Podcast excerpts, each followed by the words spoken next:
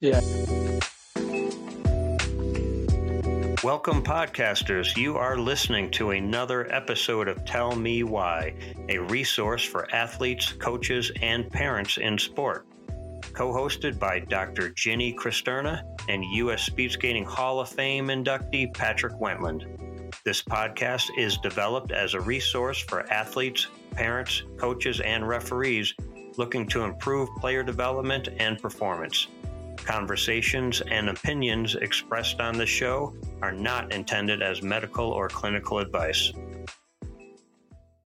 Welcome back, podcasters, to another episode of Tell Me Why. Today, we have a special guest with us today, Garrett Hayward, who is the co owner and founder of Chicago Nation Football Club semi pro soccer team.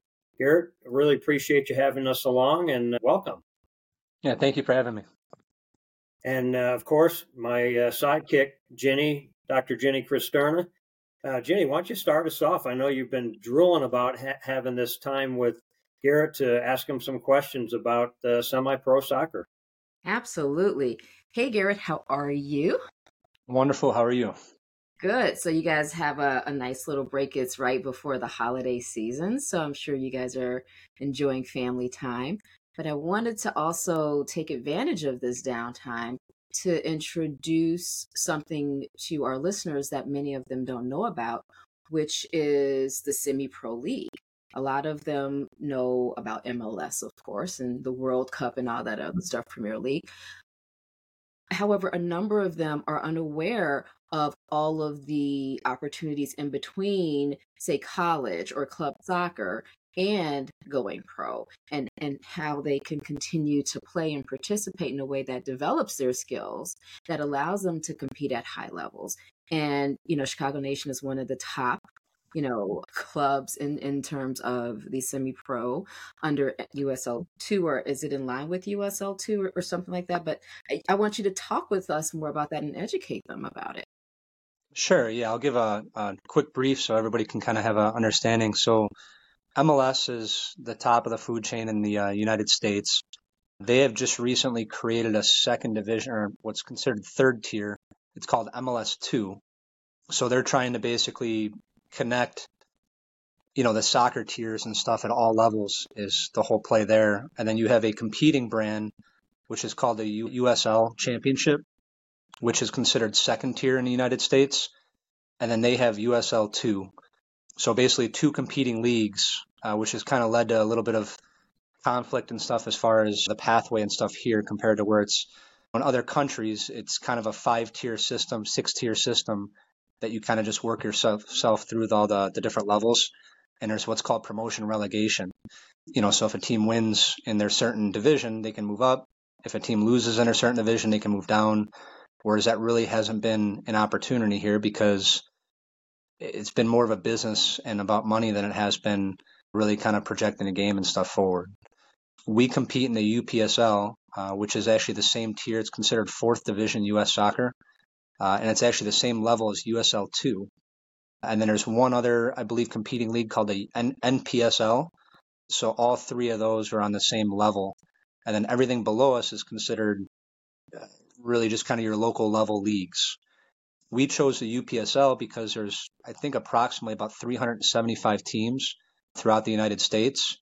Wow. And what I saw when we joined was there was a couple MLS teams that were actually putting their academy teams into the UPSL, which told me that if those guys at the top are doing their research and their homework and they chose to go into the UPSL, seems like there's going to be a future there. I believe the UPSL is now up to 17, I want to say 16 or 17 MLS academies now. And I believe probably within the next few years, you're going to see almost every MLS team probably will have their academy team competing in the UPSL.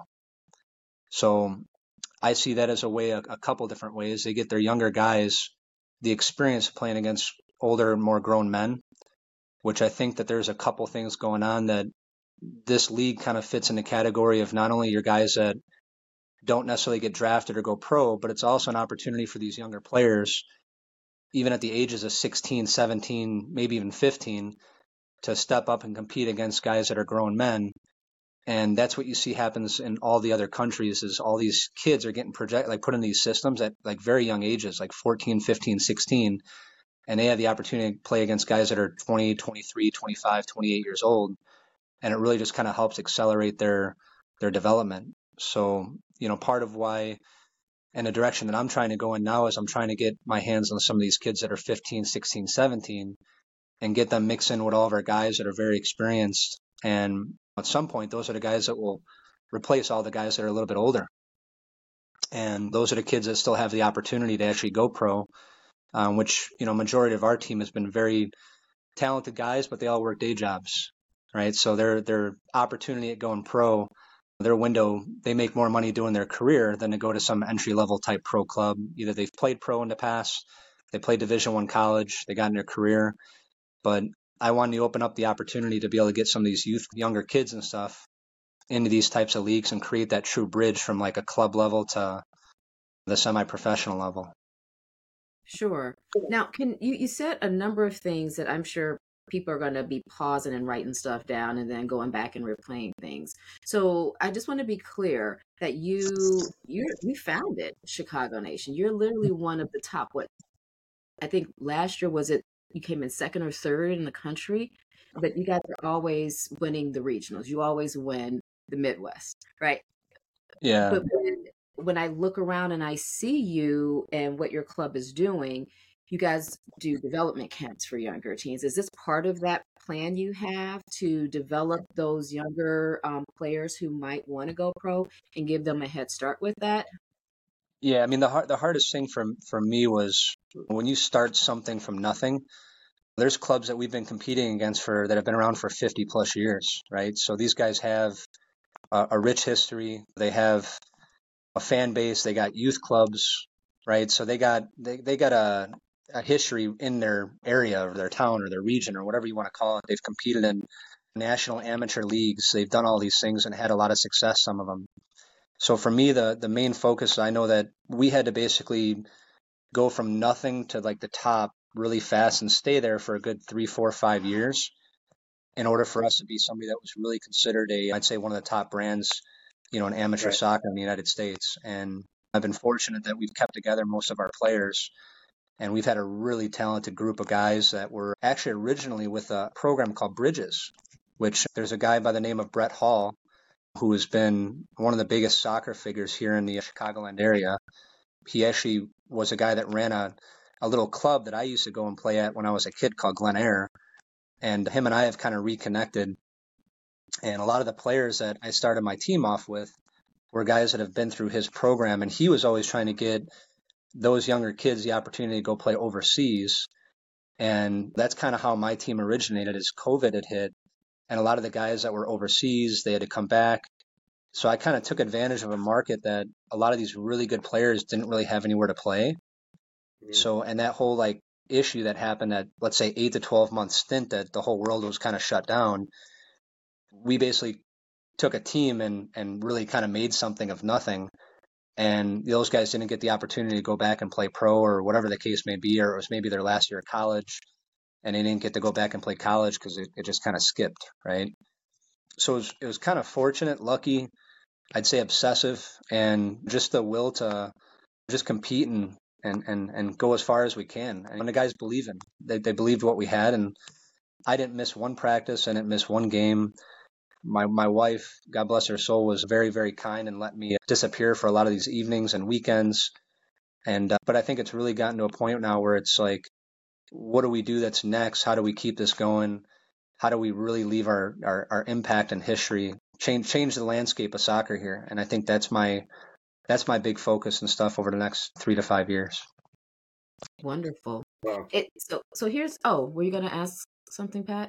No, I was going to say that's just impressive. I, and I see it's just very forward thinking and taking the opportunity during COVID to really develop that. Seeing these athletes come back from Europe, they're itching to, to play, to look itching to, to keep doing what they're doing. You saw an opportunity there, and it's it's not only going to help them, but creating a, a, a, pipeline for, like you said, these younger kids to to follow their passion or sport. That, that's just I, I love it. I love it. And, and Garrett, what's what's what's the benefit if if if somebody wants to go pro and they're like, oh, maybe I didn't make it, or maybe I don't know how to get there. I can't get on a, an academy team, right? Everybody's trying to get their kid on an academy team. What what are the benefits of looking into like a Chicago Nation or another UPSL um, team and, and get developed? Like how how do they even go about that? What does that look like for athletes and parents? Well, I'll say this: the at the club level to play academy, it's it's very expensive for a lot of parents. Some of these clubs out there they charge uh, two to five thousand dollars a year for their kids to play, so it creates a, a little bit of a tough, uh, I'd say, path forward for some of these kids that don't really have the the funds and the stuff to kind of go and play with some of these academies. So there's a there's a, a, a little bit of a lost, you know, I'd say effort and stuff there that these kids don't really have the opportunity to be seen. There's a couple clubs out there that do a really good job connecting to Division One schools, Division Two, Division Three. There's a couple clubs that have had players obviously sign overseas and do all that, but really once these kids turn 18 years old, if they don't get if they don't go play college or they don't get like let's say signed by a pro team, it's it's really tough. There's kind of a a window there of 18 to 23 years old where some of these guys, these really good players, they just kind of sit in limbo. And that's kind of where we have found a, a really good niche. And, you know, my goal is how do we fix it, right? How do we solve that and like how do we change it? I've noticed that since we've done what we've done, a lot of teams have really kind of elevated their games. It's been hard. There's been a lot of ups and downs and, and, and, and critics and stuff along the ways, but that's always kind of told me that hey you're doing something right and i came into an industry that these people were established and they had they had a rich history of, of success and you get some young punk guy that comes in and he's doing it really well and he's doing it again and again and they all want their shot and dethroning you kind of thing so i just want to have everybody working together and see the path and if they really care about doing the right thing then some of these things and some of these ways that these guys have been doing this for the last 20, 25, 30 years, whether it's a pride thing or whatever it is, we all need to basically come together and focus on what's the main product. The product is these kids and having a true pathway and opportunity, not just feeding them a line of emptiness that isn't going to equate to anything just for their own benefit. And I feel like there's been a lot of false promises. There's been a lot of manipulation and stuff with with telling these kids that hey we're going to get you this we're going to get you that and ultimately it's really just been to that that club's benefit because they just want to win whatever leagues they're in or whatever tournament or whatever games but ultimately i've seen there's a lot of people in this industry that haven't really taken the proper steps to make that a reality for some of these kids and there's a good there's a lot of good people out there too but i'm just saying as an industry whole that's kind of where i've seen it's it's it's lacked mm. So, how would a parent, they can't do MLS, I mean, I'm sorry, or, or, academy clubs or, or getting to the MLS Next Academy, for example. What, what, it, the way I, I'm hearing it is that being able to get developed in like a UPSL club like Chicago Nation, I think Sueños has one. I'm just familiar with a couple of them, but that yeah. is that option a good option for those parents who say, "Hey, my kid, they they don't get called back from their tryouts at MLS next. Is yeah. that something that could be an option for them? And yeah, I mean, the, the, so we actually just started a training and development academy. It's not something where I'm I'm getting into the actual youth market uh, because that's a, a, a very different industry, and I I really don't want to deal with running a youth club, but if we can be the the development side of like the extra training and stuff in between for some of these kids so then they can either progress and have the opportunity then go make one of those academies, progress, have the opportunity to be called up to Chicago Nation's first team or second team, or get placed on any of these other clubs. That's really kind of the goal of of of what we're starting. So I got I started a development program about three months ago. and We're up to about 60 kids, and they range from God now 12 years old to 25 years old. So we got a mixed bag, and I got 12 year old kids going out there and competing against these 20 year old kids, and their parents are coming to the development thing. They're like, hey, my kid hasn't had this kind of training at their club. He loves it. He won't stop talking about it. He's asked me five times when's the next training and stuff, and I can't, I can't wait. He's telling all of his buddies. So it's it, it just kind of tells you when you hear those things over and over that hey, you're doing something well. So and, and we have we we treat those kids the same exact way that we treat our first team guys. So I'm involved. I go to pretty much everything that I can possibly go to. I have good relationship with all these kids. You know, every single one of them, from the youngest to the oldest to the most talented to the kid that needs obviously more development. And whether I got to go be the ball boy, the water boy, whatever the case may be, I've always made sure to treat all these kids well, but give them value, right? And I think the quality, some of these guys just get kind of pushed aside, and some of the kids that you thought would never have a chance to just get cut from tryouts and all that stuff, they're now excelling to where I feel like well, I could actually maybe pl- plug this kid into a game and they actually probably do something pretty well. And he was yeah. a guy that was maybe in the bottom 10 of a tryout that got cut and just going to fall into that category where nobody's going to nobody's going to look at him because he's got nowhere to train. Right. So, so Garrett, answer me this question. So, so say somebody they don't go to college, they play soccer, you know, soccer mm-hmm. or whatever, and you said they might get called up to say Chicago Nation or UPS. What is what does that entail? How would they get you know selected by a UPSL club? How do they try out? Like, what does that even mean to to try out? What are you looking for? That kind of stuff. So teams hold tryouts. We we try to hold a tryout before the uh, beginning of every season. I'm constantly on social media. Our social media is very very strong. That's been kind of the I guess the underlying I'd say big success of why we've you know gotten as big as we have. Is our social media has been just our branding's been fantastic. So I find a lot of kids through that. When you're in this industry, it's very small. So once you start meeting a lot of people and the word gets out, naturally a lot of people just kind of come to you. Kids refer kids, friends refer friends, parents talk about it, people share our stuff on social media. So there's lots of different avenues that people can find these clubs. Uh, we're promoting it all over. The UPSL is now promoting it all over. You can Google all these things, and these things come up on online. And I think more people are now educated about the UPSL because when I started it, not really a lot of people here in this industry knew about it because all the guys that ran all the local leagues here, that's all that really existed. So the outside national type leagues, they didn't exist here. And there's some there's some reasons behind that, but that's for another day. Now, I'm going to ask you the the the 6 million dollar question. Do they have to pay to be on a UPSL in, a, in the uh, on a on a UPSL team, or do they get paid, or how does that work? Because people they're used to paying. I mean, what does that look yeah. like if they do? So our first team guys don't have to pay. It's been funded. The problem is, is there's no funding at this level. So if you don't have somebody that's got deep pockets or sponsorship stuff like that, it, it's all pure cost. So since I've started this, I spent probably 175,000 somewhere in that range and this has been a glorified hobby for me. And I don't have deep pockets by any means. I'm I'm a, I'm a salesman. I sell window siding and doors, and didn't go to college and just kind of find my little niche doing that, and I enjoyed it and I was good at it. But I was smart, invested well, and didn't really ever live beyond my means. And I, I decided to throw some money at this, a lot more than I thought I was going to. I thought it was going to be maybe a 10, 20, 15,000 dollar investment. It's we just kept winning, so it just kept becoming like well, what's next? What's next? How do we keep doing this? How do I keep it going? We've had some great and wonderful sponsors along the ways that have helped us. Uh, I'm going to give a shout out actually right now to one of our, our number one sponsors. So it's called C1 Transportation. So Danny Voika and Nick, um, they've been they've been a blessing and stuff for our club.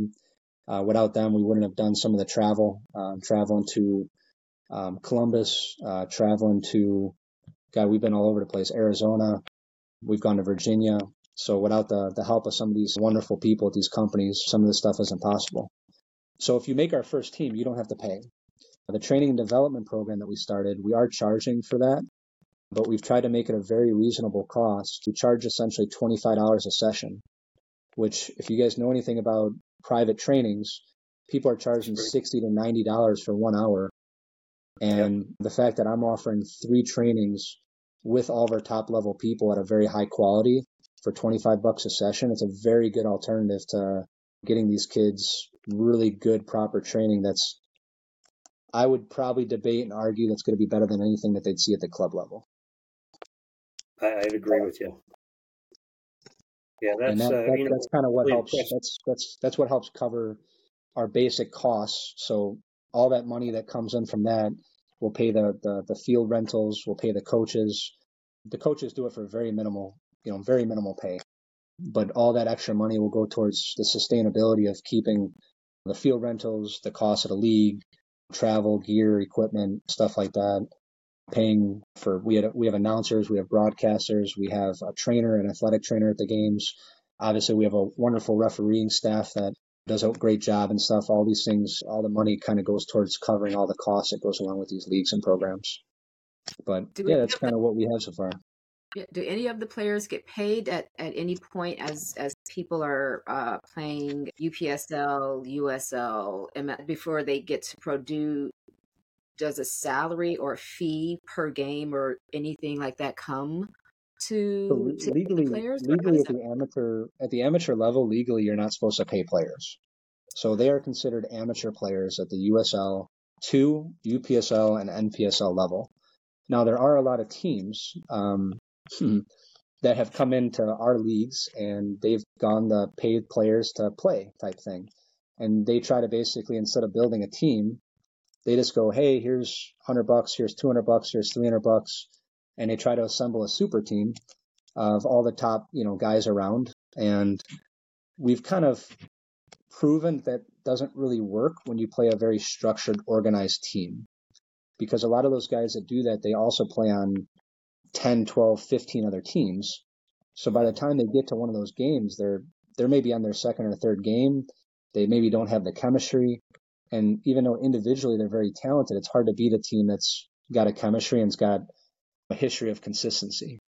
So we've seen kind of all different approaches. And right now, I would say the best approach is for, and it's the hardest one, is for you to actually team build. It's to get some of these core players get some of the younger guys around them, get some of the, the veteran guys around them, and, and really build something that's sustainable. The problem is, is everybody wants this motto of, hey, you got to win now, right? So win now and the patience and stuff that you see of these people in this industry, it's it's it's not there. They don't want to go through the trenches of, of building. They just want the satisfaction of now, which is yep. kind of what you could say for a lot of the world today, right? Yeah and I and I know I'm kind of hogging you, and I know Pat. He's he's so nice with me, and so jump right on in, Pat. You know how I go. So. Yep. So for those individuals who are like, okay, I want to be on on the first team, you know, the the the, the, the main team for a UPSL or a USL club, what do you look for when you're deciding who is going to be on those on those teams that you're going to call up? What's important to you because you're marathon runner. You're not a sprinter, right? You're your sustainability. It sounds like. What do you look for? Yeah, I mean that's a that's a that's a great question. You know, I've kind of had to put aside. I'll, I'll be very blunt. I, I've had to put aside some of my personal, what I really really look for in a person and a player, because there is kind of a threshold here where even though some of those guys that I really would rather have on our team, I knew that they couldn't quite get us over the hump or over the hill. Whether it was just they, they didn't know how to really read the game and really understand how to win. You could they could be the best training player, they could be the most humble, they can be the best teammate, they can be all those things, but there's still a level that is needed to be able to overcome those guys that really have that extra it factor. And I, I've kind of had those guys that have had that it factor that there's a couple guys on our team that I just feel are just unstoppable. And some of those guys are my most difficult people to manage. And it's kind of like, well, you're tough to manage, but you're damn good. Excuse my French, but you know, it, it's it's been a balance. Every team, you have to have a balance of these people. You also have to have a good leader that can keep those guys mentally in a good state of mind. I talk with my players nonstop. I call them text them, you know, hey, what you what are you doing? Hey, what was this all about? I, I I've found a way to communicate to really all these guys that are all at different levels and and found that way to reach them. And it's amazing that just if you can find a way of what what's important to these guys and how they communicate and how they respond to things, everybody responds differently. The the one style coach where he's just yelling and screaming the entire time, that's not going to work for half these guys. They tell them kick rocks and get lost and they find somebody else and they'll go somewhere else. some guys need that, right? Some guys need a kick in the butt. They need to be told what to do. They need they need somebody that's stern and to hold them accountable. So it, it's been, like I said, wearing many hats, and and that's part of the that's part of the hardest thing I think with running a team is you have all these different guys made up of different backgrounds. You know, I'm dealing with guys that have been coached from all different sorts of clubs with all different sorts of philosophies, good, bad, all the in between, and you get kind of handed this like you know project of of the unknown and you got to try to figure it out and kind of go along with whatever comes your way. And i think that's been one of my probably strongest suits is just dealing with people. I mean that's what i've dealt with since i started my job my career managing salespeople just meet with customers clients being patient right not not overreacting to things but really knowing how to communicate with these guys and i feel like that's gotten kind of the best out of people that other people probably wouldn't have had that kind of success with them on Mm-hmm. So say they're good. Everybody's Mhm. good. Everybody's like beast mode. They can turn it on when it needs to get, and they can get over the hump. What do you look for?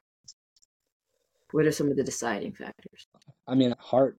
a guy that's willing to go and do, you know, run through a run through run through a brick wall for you. A guy that's willing to go snap his leg. I, know it's a bad uh, expression and stuff, but there's a few people that you see that just have that next gear of they'll do whatever it takes to win, right? And and the guys that know how to win, uh, and that's really really hard because it's not something you can really, it's not something you can really explain. You can almost just kind of see it and feel it.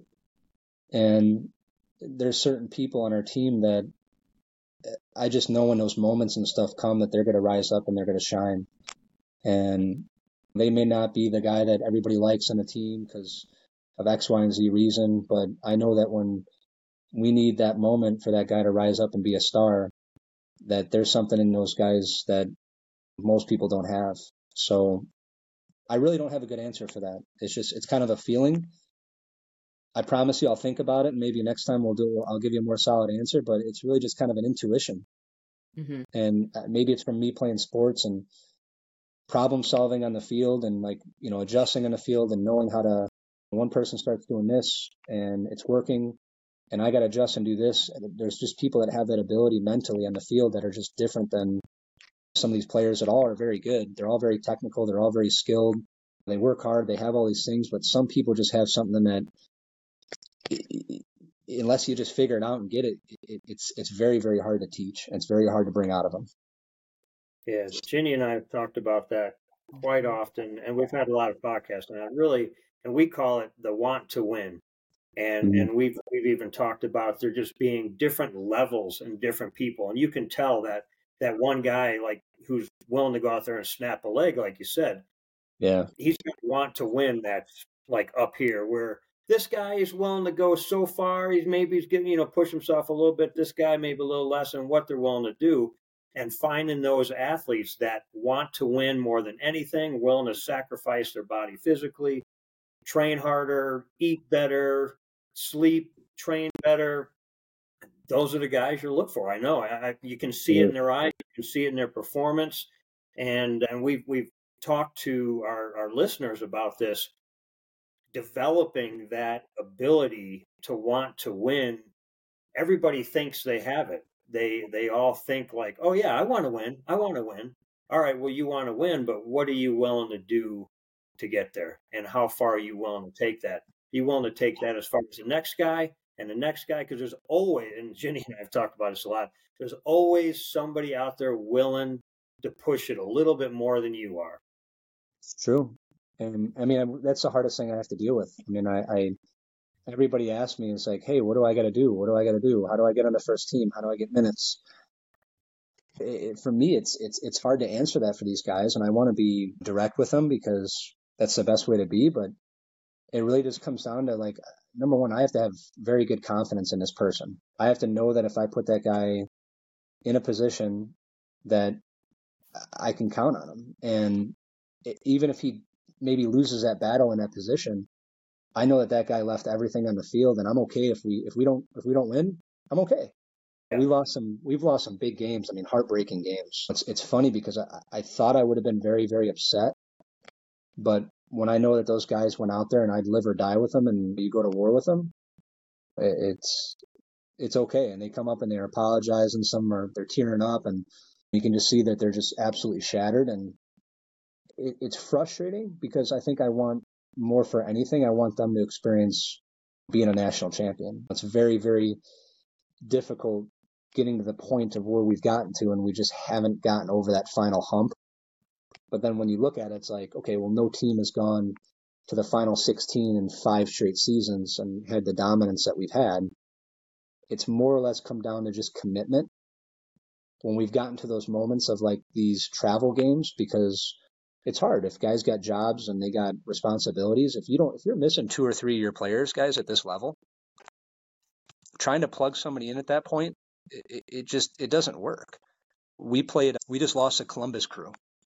They just won the MLS championship. So very very good program. Their MLS two team took second in the country. Their academy team is now in the final four of the UPSL. We played them in the round of 16 at historic Crew Stadium in Columbus. So not only do we have to travel to them by van, right, which is a six and a half, seven hour type ordeal, stay in a hotel room and all that stuff. You know, now we're going to play a game against a team that trains five days a week, has a four or five million dollar budget or three million dollar budget. They got 15 people on their staff. They got analysts, and I'm missing three of my guys that have been our core guys for the entire season. And then we take them to penalty kicks, and we lost. I think it's I think it's more of just it's more like what if what what if we had this what if we had that? I do this at a seventy five sixty thousand dollar budget a year and how do we go out there and compete against guys that do this for a living and they have all the unlimited resources? That's where it also tells me that hey there's there's a lot of smoke and mirrors out there and a lot of people protecting this brand that I'd love to expose it in a good way. Yeah wow, Garrett, that's it's impressive, and I, I think your your athletes got to know. I mean, it sounds like they they can put their heads hold their heads high, competing against these Columbus teams that have these huge budgets. I've been in similar situations. You're going up against teams, athletes that are high paid, high dollar equipment, everything, and they're they're not any better. They're really not. Mm-hmm. They have a few perks that help them over that edge a little bit. Maybe have higher numbers, more more athletes to choose from. Like you said, you're missing a couple of guys because they have a real life that, that they gotta to do. But yeah, that's that's impressive story. It really is. It's yeah, and I mean, it really is. It really is a tribute to some of our guys. We've had Isaac, you know, Ginny, Ginny Isaac, really well. He's he's been a captain of our team now for God, really since we kind of started this. This guy, Sasha Labovich, he's been kind of the heart and soul of our team. We call him the general. These guys are, they're different and they've helped me so much along the ways because, you know, a lot of these guys on our team, they got more soccer background and knowledge in the, in the game than I do. And for me, it's been wonderful to learn from these young men. I've tried to help them more on the life, the life side of stuff, which kind of ultimately ties back into sports and sports ties into life right? So that's something that I'm very excited about this year. I think that there's big things coming. We got a new head coach. His name is Matt Pearson. He was with the Chicago Fire, and he was the head, one of the head scouts in the United States uh, with the Fire for nine years. Played professionally in Scotland. And Ginny, you mentioned it. He was the guy that was with Sueño. So we are doing, we are collaborating now and connecting some of the dots and stuff here my goal for this season is to unify some of the top figures of soccer that have impacted this game here for the good. And my hope is that what we do this season and this year will be something that we can help kind of pave a pathway maybe for the next 25 50 years and hopefully people look back and say holy cow these guys were a pretty pretty amazing story yeah I, I think that will probably happen probably sooner than you think. Let me let me ask you this. So what would be the benefit of doing like a UPSL? Like, is there a chance? I mean, there's always a chance, right? But can people get scouted at, say, a UPSL, a USL, and then and and still find a pathway to MLS? There's been several. I mean, I don't know the exact number, but they've had, you know, a handful, dozens of people that have gone from UPSL to sign pro contracts. Uh, the team that we actually played in our first Final Four. We played them in a national championship. Um, it was our first season. Uh, there's a team called Kalonji Pro Profile out of, uh, I want to say Atlanta, Georgia.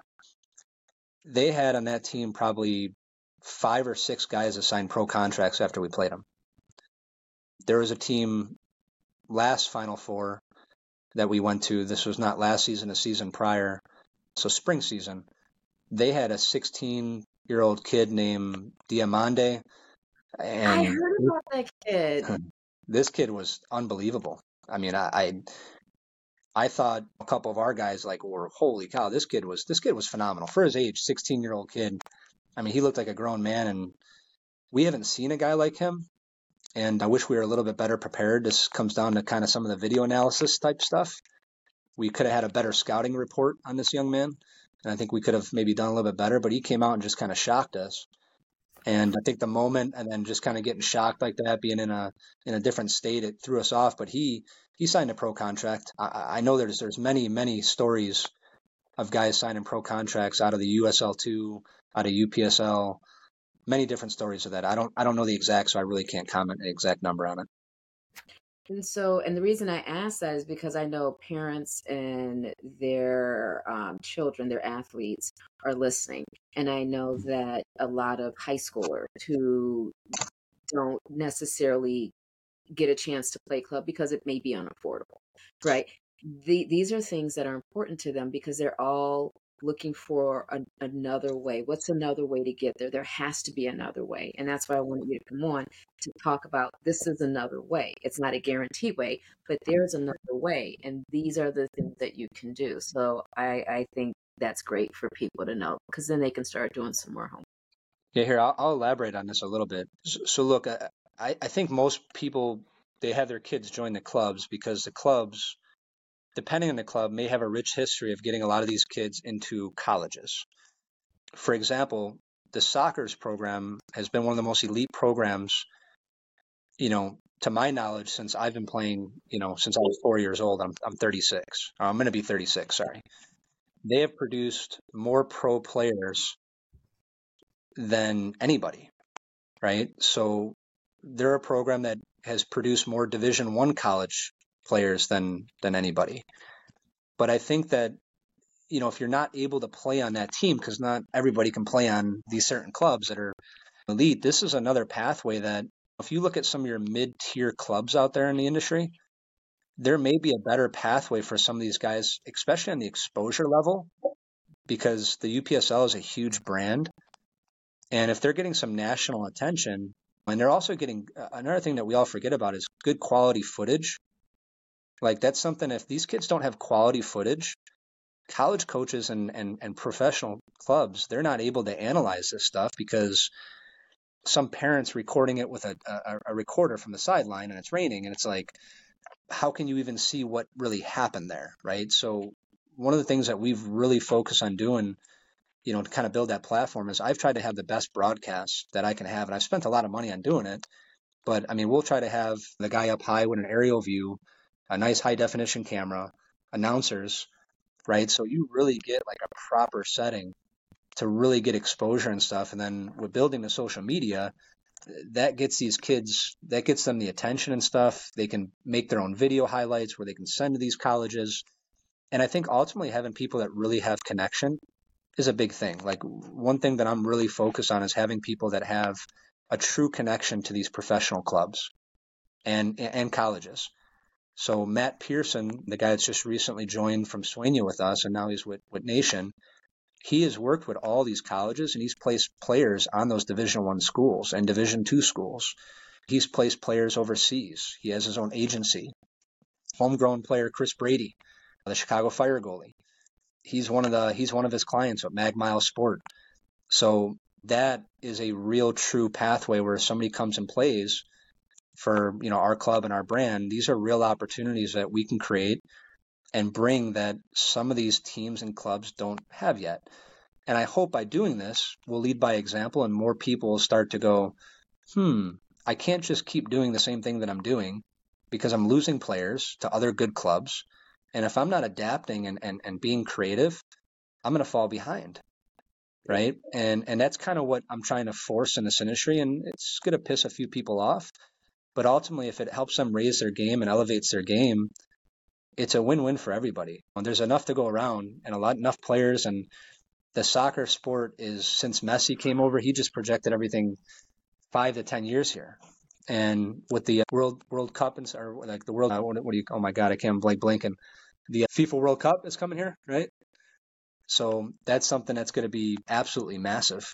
And you're going to see a lot of people that weren't soccer fans are going to be out and they're soccer fans. I remember when the Blackhawks did really, really well, and uh, Patrick Kane and Toews and those guys. I mean, everybody all of a sudden was a Hawks fan. I'm, I'm hoping that that stuff kind of really kind of happens with soccer, and I would imagine the NBA, NFL, and Major League Baseball they probably don't want soccer here because they know that it's massive, you know, throughout the world, and it really could take over the take over sports. I think it is growing, and I think it is going in that direction. I mean, some of those other sports just get so much media attention. It's hard for soccer to, to fit in, but it's it's either as equal or less expensive in some ways. It's easy for athletes and parents to access and, and to play. It's just anybody can play in their backyard with a ball, any kind of ball. You well, know, it's, it's, international sport. Right. Basketball and football. You get basketball in other countries in Europe, but it's not like all over the world. Like soccer is yeah. everywhere. You can play on dirt, you know, and you, it's internet. It's all, all over the world. And I think you're absolutely spot on, Pat. The media, but media goes where, where the money goes, where the attention goes. And so that, that will do the draw. And I really like the fact there that Garrett, you're very forward thinking, which, and I know we don't have much time, and I want people to hear a part of your story because you're a multi sport athlete. And you're like, hey, I got a day job too, just like the players got a day job, but we have a dream and that we have a passion and this this hobby yeah what this was it? 15 this was like 15 to 17 18 years ago now but yeah once upon a time I, I, was in everything i played soccer as a club club soccer player since i was four or five years old i, I played with my local glendale heights attack team that was 250 bucks for the whole year with a dad coach yep. and all of us were we were best friends um, which was was fun because we really had a chemistry together. I mean, we'd go to we do everything together, birthday parties, hanging out, riding our bikes, messing around, doing getting in trouble, whatever the case may be. But we would compete against all these teams that had all these super players that were just kind of plucked from all the best players from different towns. And we would compete against those guys. And a lot of it taught me something that it was like, it's not just about having talent, it's about having heart and the willingness to go out there and fight for your teammates. And that goes a long way. So it was kind of that underdog story. One of my favorite movies and stuff growing up as a kid was actually The Mighty Ducks. And most of my theme, I don't think anybody will know this, but I like the USA theme because of The Mighty Ducks. So I like the underdog story. My first team was called Mystery Men and it was kind of like Mighty Ducks, but not really. I couldn't take Mighty Ducks, otherwise I probably would have.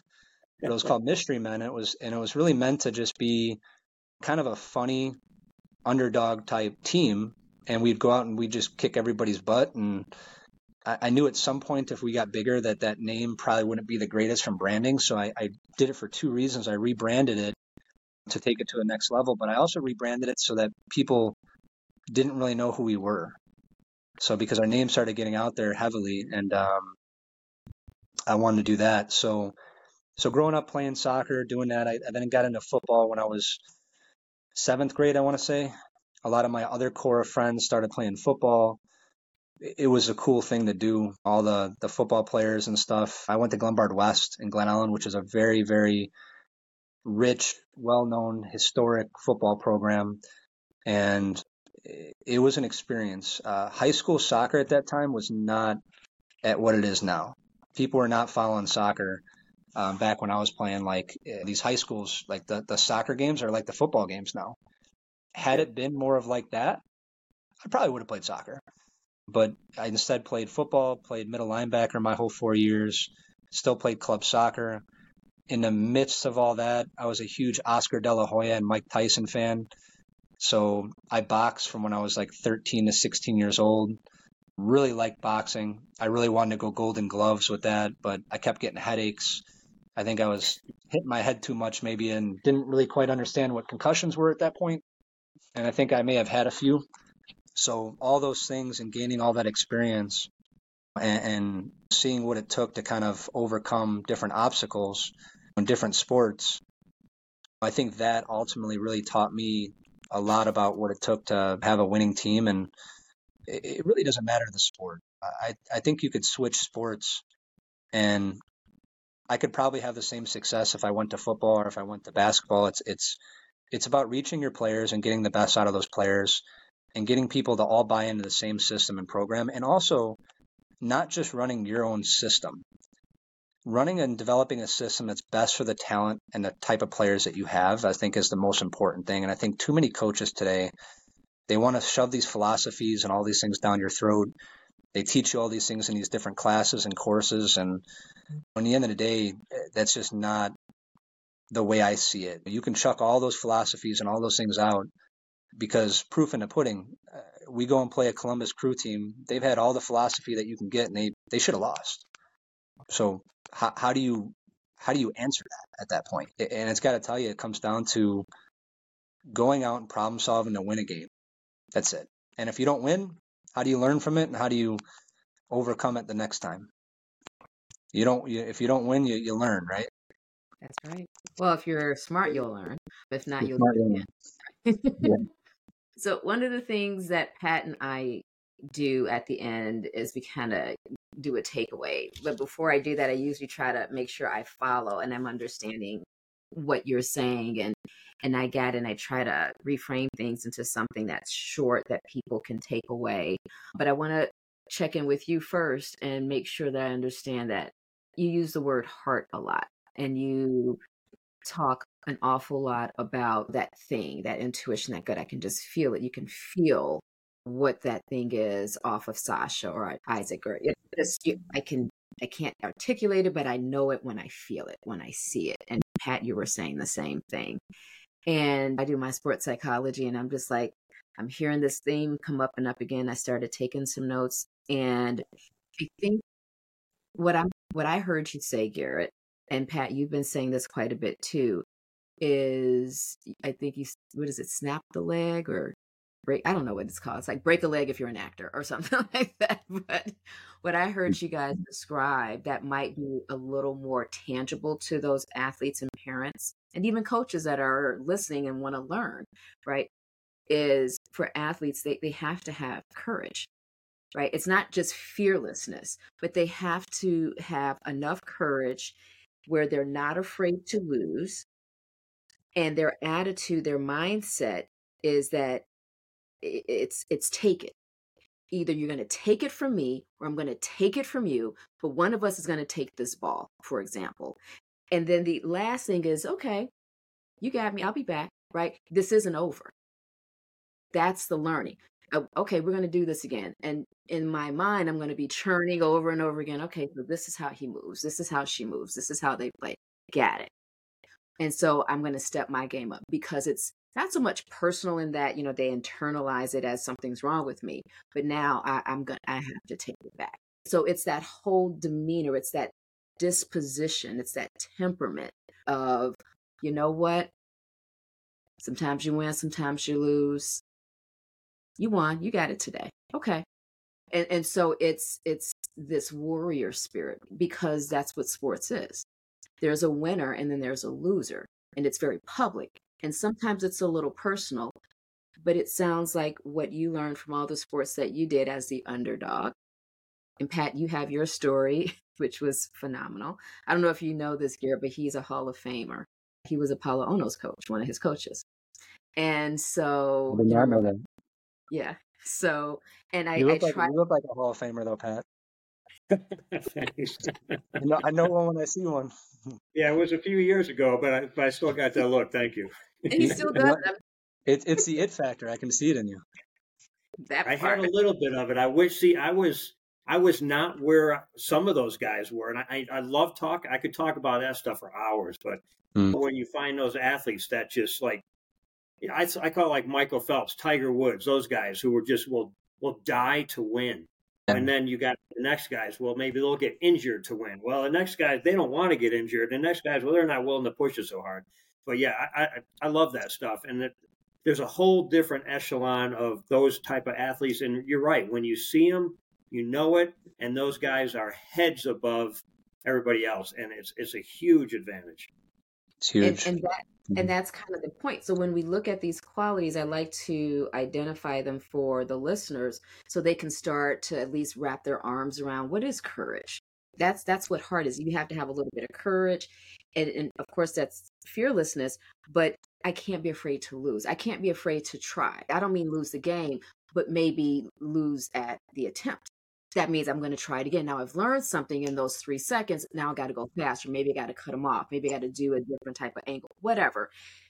And the the attitude we call it the mm-hmm. mettle, and that no, you you're going to have to take this ball. Like there there's an audacity right there there's an audacity in those players and those athletes that's like no not today.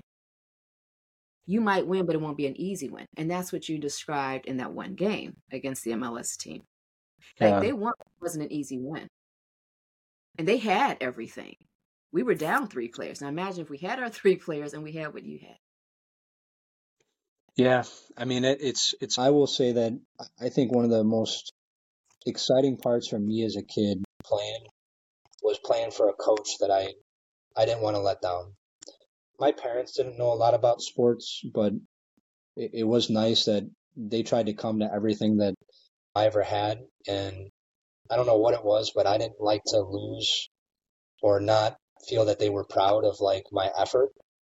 And I remember like making certain plays and you know, all I cared about is what was my was my coach looking at me? Did he see it?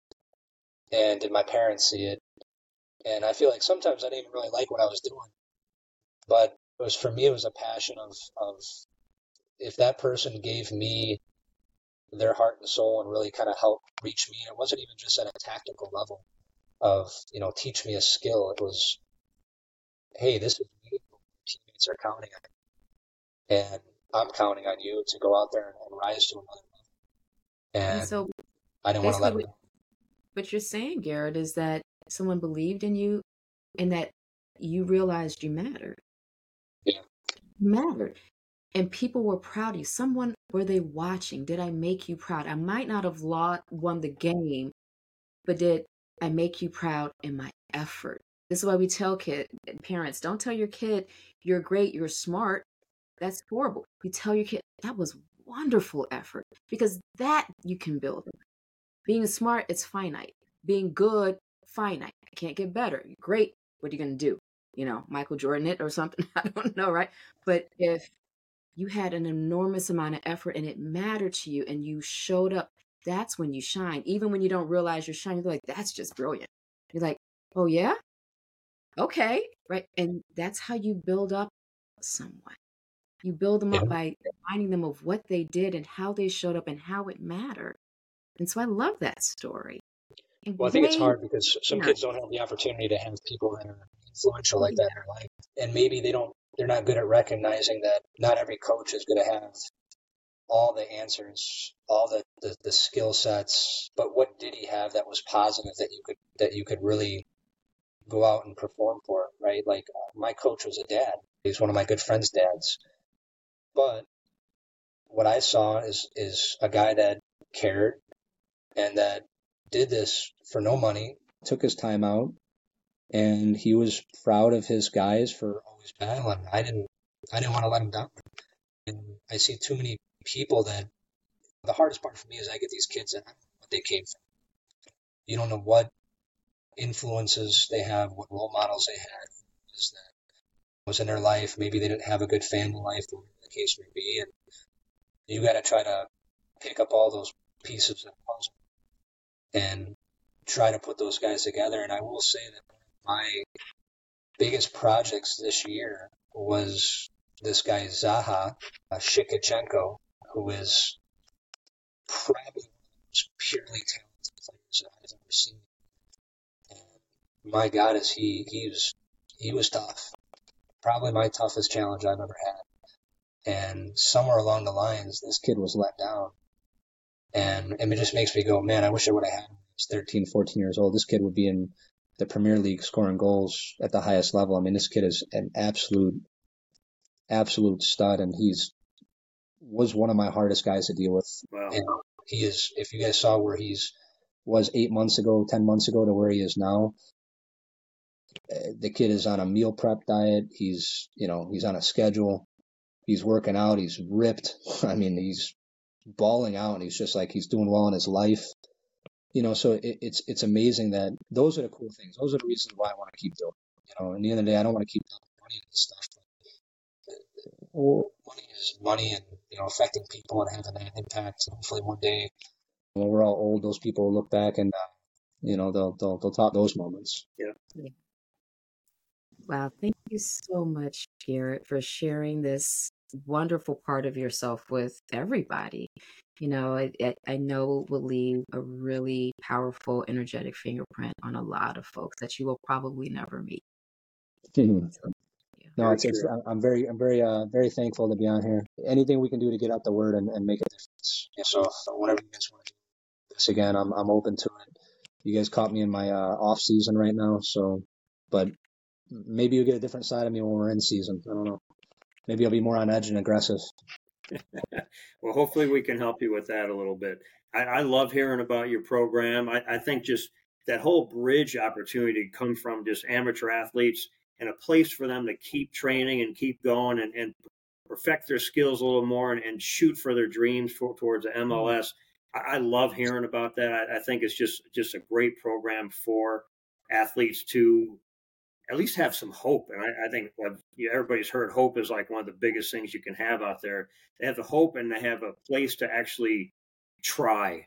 And and I I really loved hearing about your development program. I, from my sports background, I'll tell you, keep running that thing, and you're going to find that you're going to start filtering and funneling so many athletes that start coming up through that program because they get to train and play with different athletes on a weekly or whatever basis and and they're going to love that you know playing with different athletes playing with different coaches.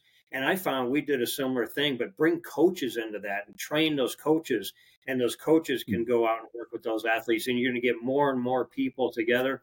I, I think you're onto something big garrett and I, i'm looking forward to hearing how it goes. Patrick it's funny you say that because i just had a talk today with our coach matt and he actually just mentioned what you just said. He said, "Hey, let's let's contact these local clubs and invite these guys to come out and actually watch these because who cares at that point? Like the the, the whole goal is to to elevate the game, you know. And the the funny thing is, is most of these guys don't realize this isn't my industry. This isn't. I'm not trying to make money at this. So. Yeah. It doesn't. It doesn't matter to me. I've spent my money, so it's a very different perspective than this being my living. And that's what I was kind of telling you a little bit about, Ginny, is, you know, it's, it's amazing the people that would attack something like that's pure like that. And ultimately, you know what, though, I, I hope that those people, if I can reach them and we can reach them, that'll be a good accomplishment because everybody's got a part to play. And if everybody can play it to their absolute best and we can have that impact, one day people will look back and say it was a it was a very good thing. So, yeah. Well, well we, I think you, we both Pat, wish you the best of luck with that. Yeah. Well, Pat usually closes us out because he is short and to the point and very articulate, more than I am with, with yeah, openings well, and closings. I think I think you're on to something great, Garrett, and, and I'm really looking forward to seeing where that goes. And I think there's a there's a huge future for that. Your sport, the athletes you're working at, just opportunities galore. It's just something I, I wish I had those kind of things in those younger days. Just a place to go, a place to train, a place to have coaching. So many people don't have that, and you don't realize how big of an opportunity that is. And I, I applaud you for what you're doing, and I'm looking forward to the future, seeing where it goes. Thank you guys so much.